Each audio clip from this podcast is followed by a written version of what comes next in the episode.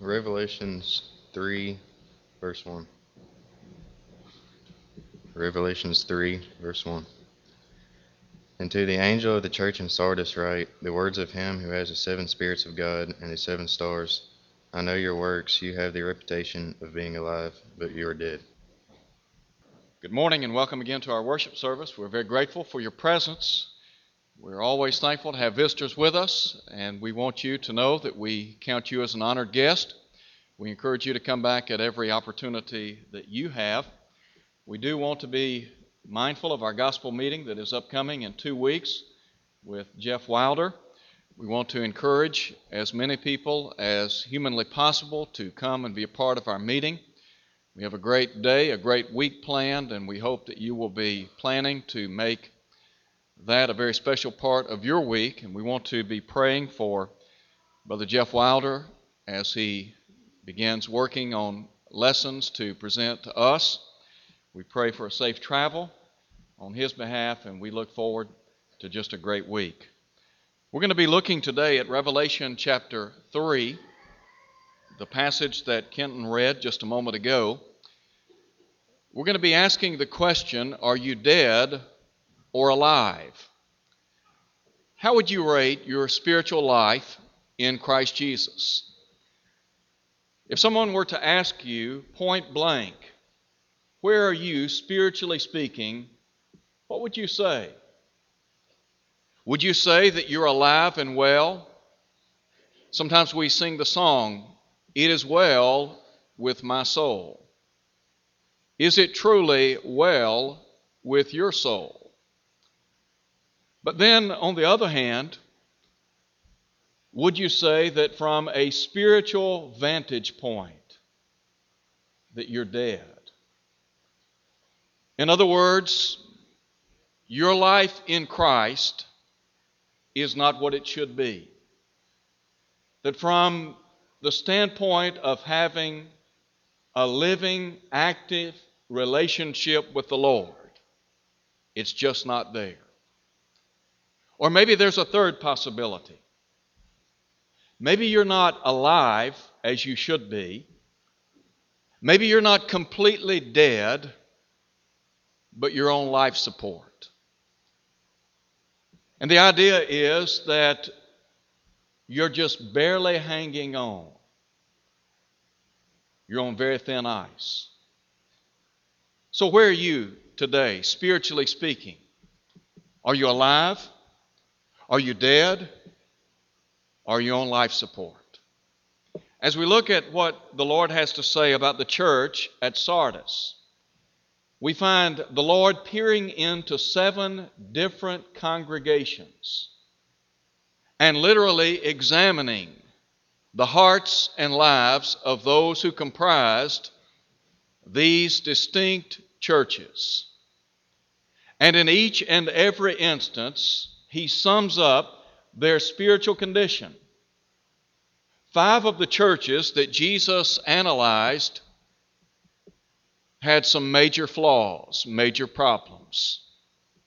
Some had both good and bad. One congregation had nothing good. And then there were two that had nothing bad said about them. But we look at the church at Sardis. Here's a congregation where there were people who were alive. On the other hand, there were some who were dead, and then there may have been some who were on life support.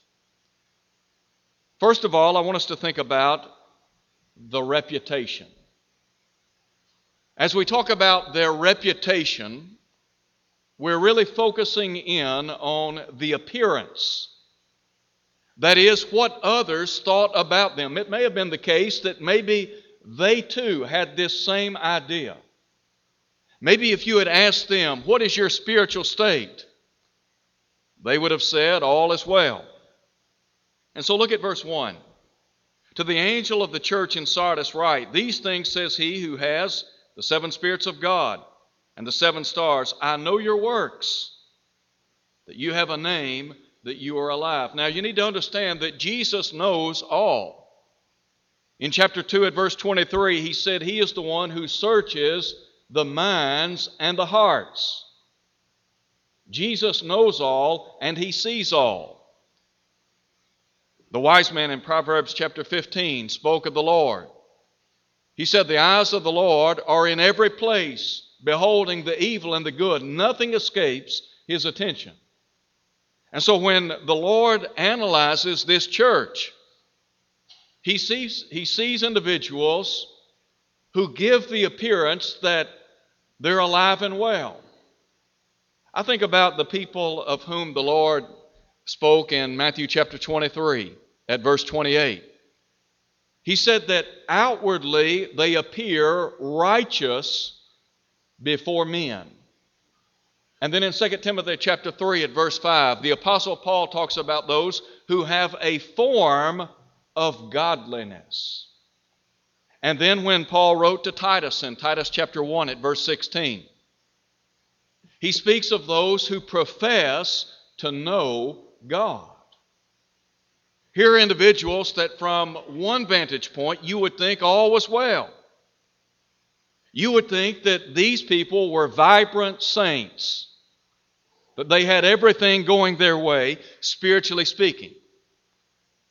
But sometimes, what you and I see is not always the case. And that was certainly the case in regard to the people at Sardis. Now, bear in mind, there were some who were faithful. There were some whose faith had not been tarnished, spiritually speaking. And so in verse 5, he said, You have a few names that have not defiled their garments. That is, they were trying to live a faithful, productive life in Christ Jesus. And he said, They shall walk with me in white, for they are worthy. But what about the assessment of our Lord? Listen again to what Jesus said I know your works, that you have a name, that you are alive. But now listen to him. But you are dead. Don't you know that that struck a chord in the hearts of those who were living in Sardis? Here were people that had the reputation that all was well. I mean, they had the reputation on the street that they were alive, that they were productive, and faithful members of the body of Christ. But Jesus said, I want you to know something. I want you to know that though your reputation is such that people are saying you're alive and well, you're dead. That should have gotten their attention. Here were people that should have been cut to the heart by what Jesus said. Did you know that Sometimes we may think all is well when indeed it is not.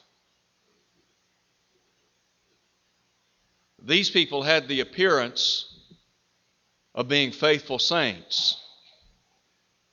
But the Lord said, spiritually speaking, He said, You're dead. And so Listen again to what Jesus said concerning the scribes and the Pharisees in Matthew chapter 23 at verse 28. He said, Outwardly you appear righteous before men. That's what people see, that's what people think about you. But he said, Inwardly you are full of uncleanness or iniquity. And then in 2 Timothy chapter 3 at verse 5, Paul talks about those who have a form of godliness. He said, but you deny its power. And then in Titus chapter 1 at verse 16, he speaks of those who profess to know God.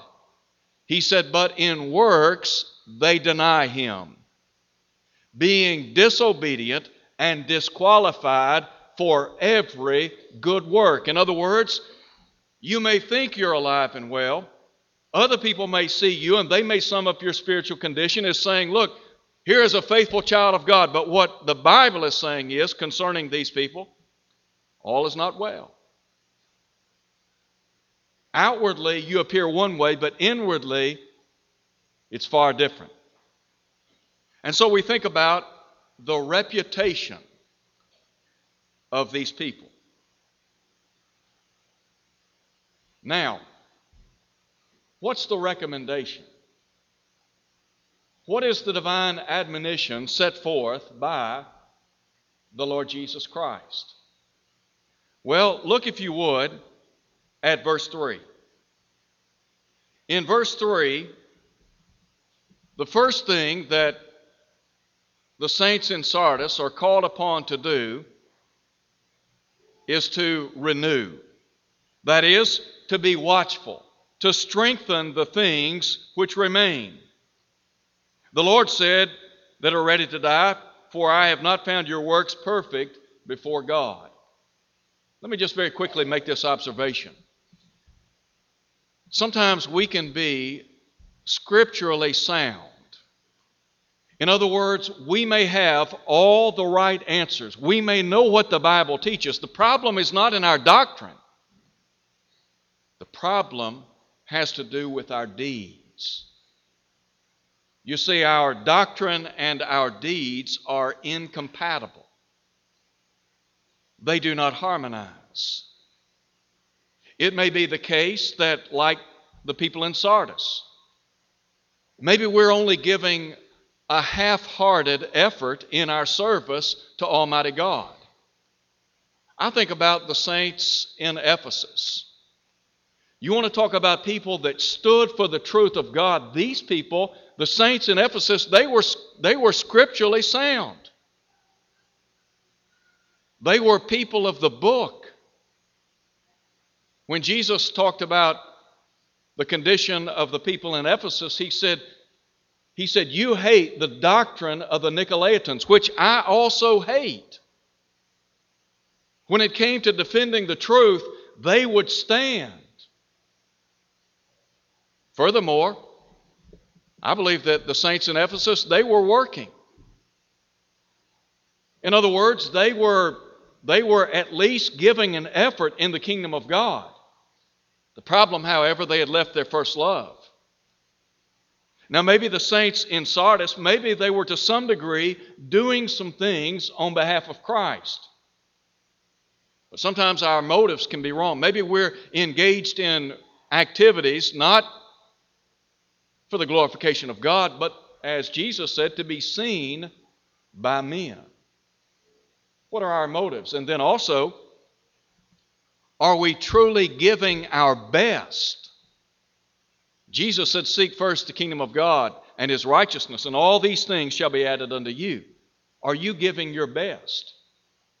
If you're not giving your best, then this lesson's for you. So we think about the first admonition has to do with renewal. Jesus is talking about people who were spiritually dead. What then did they need to do? What, what would bring about a right relationship with Almighty God. Number one, I think they needed to start studying again. And I think anybody who is dead spiritually, one of the first things you need to do is start studying the Bible again. That is, begin reacquainting yourself with what the Bible teaches. Paul talks about in 2 Timothy chapter 2 study to show yourself approved unto God. Spiritual growth comes as a result of study. At least that's one of the ways spiritual growth emerges. Peter talks about how we're to grow in the grace and knowledge of our Lord and Savior Jesus Christ. But studying the Word of God, you want to be more like Jesus? You want to know more about what He desires for your life? Then read about Him. Read Matthew, Mark, Luke, and John. Read about what Luke said in Acts chapter 10 of Jesus when Luke said, It's more blessed to give than to receive. And so, start reading the Bible. Meditate on the truth of God day and night, as the psalmist did in Psalm 1 2. And then, secondly, when we talk about this renewal that has to take place, I would submit unto you that start offering up supplications. That is, get back into a life of prayer. In other words, you've got to start praying again.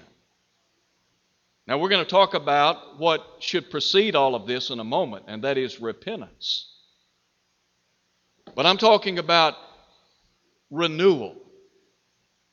What if somebody's on life support?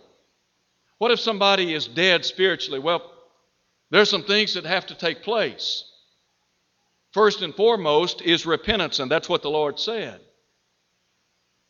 And then an individual has to start studying reading the Bible, meditating on the truth of God. A person has to begin praying again on a regular basis.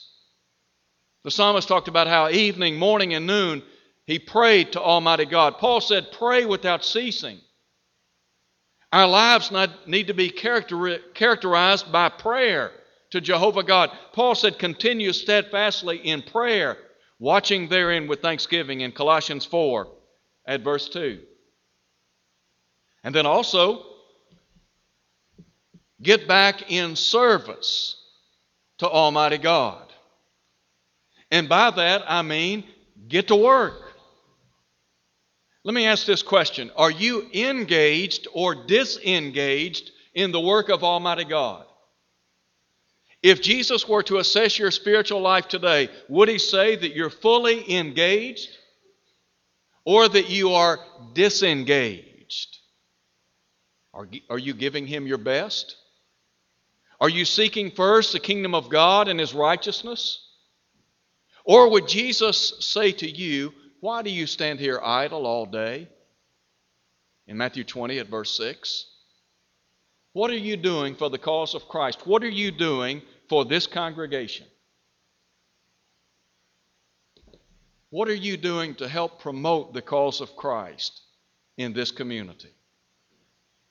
What are you doing evangelistically? Are you talking to others about Christ? Are you trying to share the good news of the gospel with other people? Are you involved in the work of edification, the building up, the encouragement of fellow members of the body of Christ? Are you involved in acts of benevolence? Are you engaged or disengaged from the work of God? I think sometimes individuals have the idea that just because they fill a pew that they're engaged in the work of God. There's a lot more to Christianity than just coming to worship and Bible study. It's important, absolutely. We need to be here. We should be here. We must be here. But read Matthew chapter 25. In Matthew chapter 25, Jesus goes beyond the boundaries of just coming to worship. He talks about people who were out ministering to others. So, what about you? What are you doing for the cause of Christ? Are you an encouragement to the work or a discouragement? Are you trying to build up the body of Christ or are you trying to break it down? So, sometimes people need to get back in service.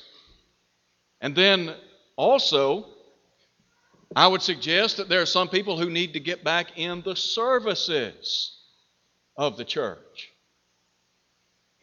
I can think of a lot of reasons why people need to be present every first day of the week, Sunday evening, Wednesday night. I can think of a lot of productive reasons. It will help you, it will benefit you, it will bless you, it will encourage you, but I can't think of one single solitary reason why somebody shouldn't be here. I can't think of one. I can think of a lot of reasons why people should be here. And I know that there are times when people are not here. Maybe they're in the shopping mall instead of being here on Wednesday night at Bible study. Maybe they're at a sporting event instead of being here for Bible study or worship. Maybe they're fishing, or maybe they're playing golf, or whatever. Maybe they're sitting home watching television. Whatever the case may be.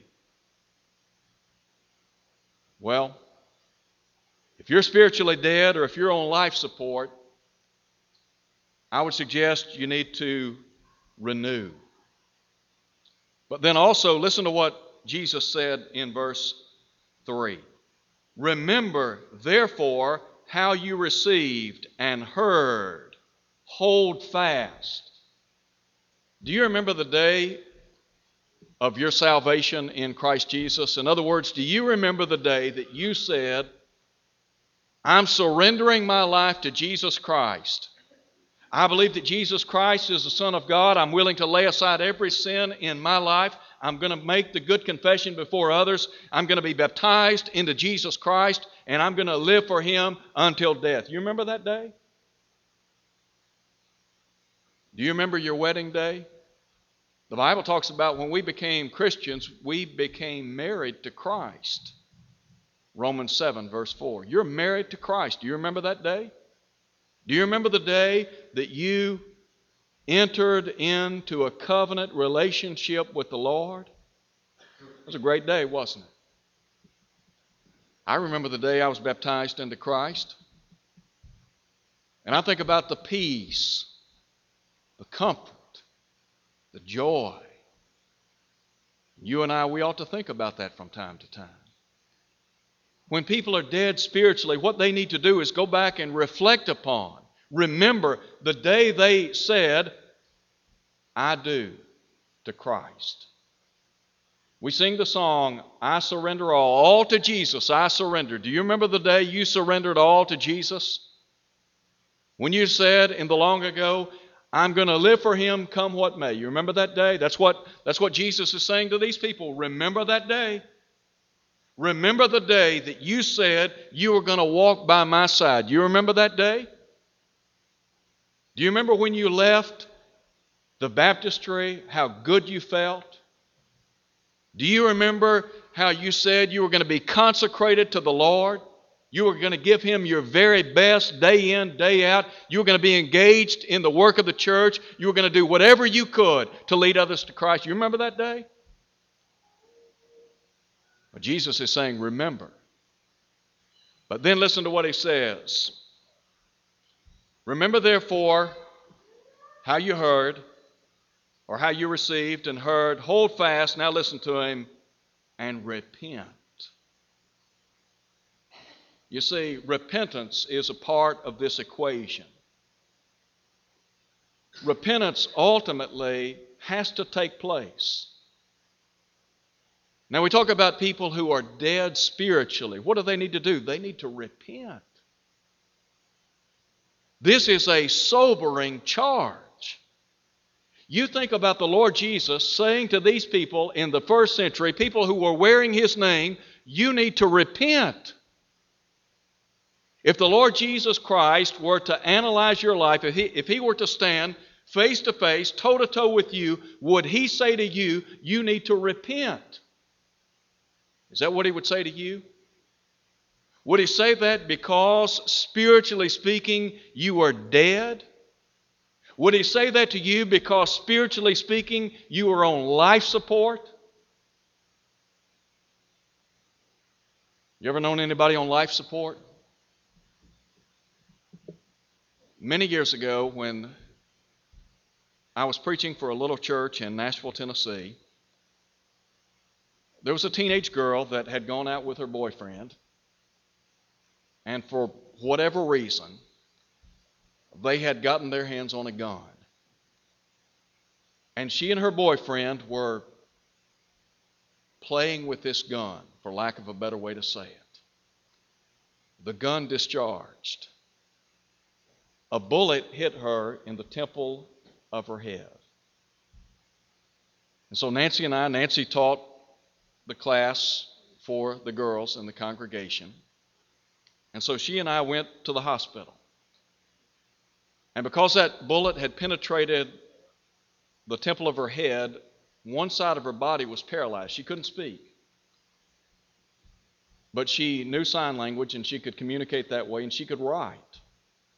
And I remember Nancy and I leaving the hospital and we were talking about her condition, and we were talking about how lucky she was to be alive, and how thankfully she was going to, to get well. Little did we know that that bullet had clipped a major artery behind one of her eyes. In clipping that artery, it, it created major problems that artery began to swell, if I recall correctly, putting extreme pressure on her brain. Her brain literally began to ooze out of her nose. On a Monday or Tuesday evening, Nancy and I went to the hospital. And the doctor came out and talked to us along with her family members. And here's what that doctor said He said, She is brain dead. Clinically, she is brain dead. He said, When those brain cells die, they do not regenerate. For all intents and purposes, he said, She's, she's dead. She is, she is being kept alive by life support. He said, Here's what I'm going to do I'm going to go in and I'm going to turn the machine off. He said, That way you don't have to make the decision. I'm going to do it. I'm going to turn the machine off and she'll die. And that's what he did. And within 10 to 15 minutes, she died. 18 or 19 years old in eternity but she was on life support. And my point is if you're on life support, you're close to death. Now, when you think about Jesus Christ, the Son of God, saying what you need to do is repent, that is a sobering charge. But here's what you need to see from the positive standpoint it is a saving charge. Jesus said, Repent. Why did he say repent? Because he loved them. Because if they would repent, if they would turn to him, then ultimately he would not put their candlestick out. This church was on the verge of going the way of all the earth. We might ask the question today where's the church at Sardis? For that matter, where's the church at Ephesus or the church at Laodicea? These people were dead. Some were on life support, and what they needed to do was repent because it was a sobering charge. Yes. When people are told to repent, do they like it all the time? No. But there's a silver lining because it is a saving charge. And Jesus said in verse 5 He who overcomes shall be clothed in white garments and I will not blot his name from the book of life. The inference is our names can be blotted out of the book of life. But Jesus is saying, if you'll do what's right, I will not blot your name out of the book of life. Is your name in the book of life? If you're alive and well, your name is there. Your name is recorded in heaven's registry. But if you're if you are spiritually dead or on life support, you need to think again. And here's what you need to do you need to repent. That's what the Bible says. Here's what you need to see God is not willing that any should perish, but that all should come to repentance. Jesus concludes by saying to each church, He who has an ear to hear, let him hear what the Spirit says to the churches. Are you listening? Are you listening to what Jesus is saying? This letter is 2,000 years old, but it is as new as if it were penned today because it's relative, it's applicable. Maybe you're here, you're not a Christian. What do you need to do? Believe that Jesus is the Son of God. Jesus said, Except you believe that I'm He, you'll die in your sins. John 8, verse 24. If you die in your sins where He is, you can't go. That's what Jesus said in John 8. Then you need to repent, to turn from sin, Luke 13, 3. Confess his name before others. That is, confess that you believe Jesus to be the Son of God, Matthew 16, at verse 16. And then be immersed in water for the remission of your sins, so that your sins would be washed away, Acts 22, verse 16.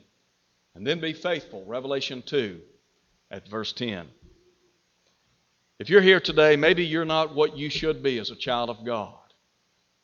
Maybe your life is not what it should be. Maybe you don't measure up to what the divine standard says you should.